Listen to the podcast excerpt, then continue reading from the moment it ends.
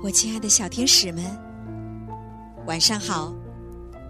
欢迎收听微小宝睡前童话故事。我是你们的橘子姐姐。今天呀，很高兴又有一位小天使雷雨飞过生日了。那雷雨飞小宝贝在生日的这天有什么样的生日愿望呢？我们还是听听小寿星怎么说吧。姐你好，嗯，我叫雷雨飞，二月五号是我五周岁的生日，你可以帮我点播一个故事吗？还是小分队的故事。感谢雷雨飞小朋友的点播。其实啊，今天还有一位小寿星过生日呢，他的名字叫谭卓夫。那谭卓夫小朋友的妈妈在我们平台发来留言，说今天是他儿子的生日，希望呢能够通过我们的平台送上自己的祝福。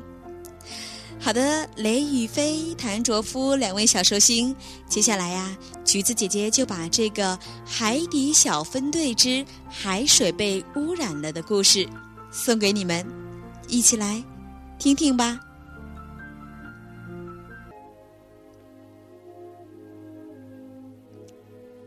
一天，海洋有许多许多的海草。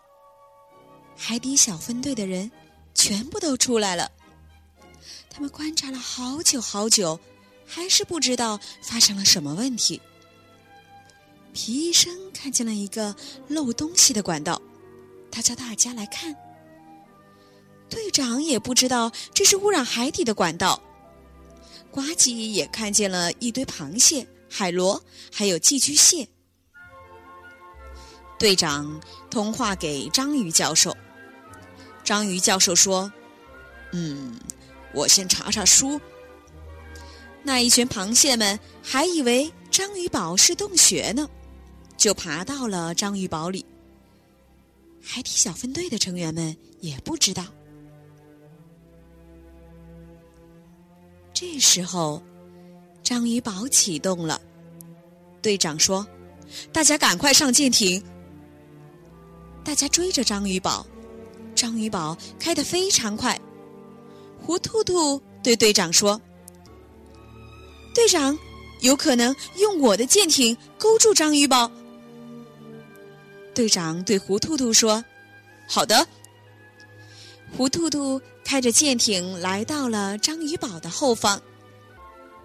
胡兔兔用魔鬼舰艇的钳子夹住了章鱼堡，又用吸盘勾住了队长的舰艇。队长和呱唧爬到了绳子上，看起来很简单，做起来可不简单。呱唧和队长爬到了绳子上，爬呀爬呀，终于爬到了章鱼堡。他们很快就到了章鱼堡的大厅。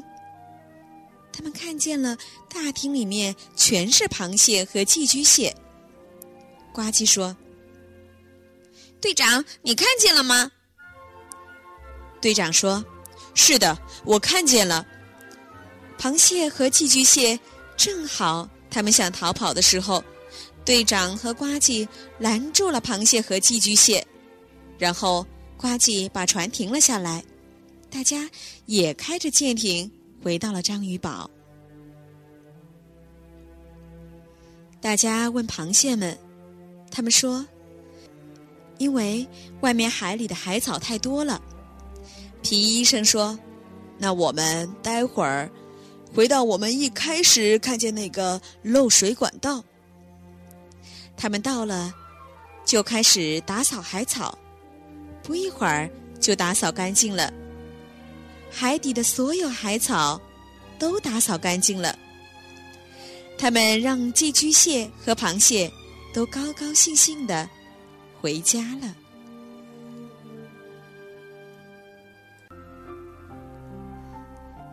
好了，今天的故事就到这里了。两位小寿星雷雨飞和谭卓夫，别忘了给你自己的爸爸妈妈一个大大的拥抱。感谢他们在你们生日的这一天，为你们点播故事，感谢他们为你们所付出的一切。记得哦。接下来就到了我们的美美的睡眠的时间了，赶快闭上眼睛，美美的睡上一觉吧，小天使们，晚安。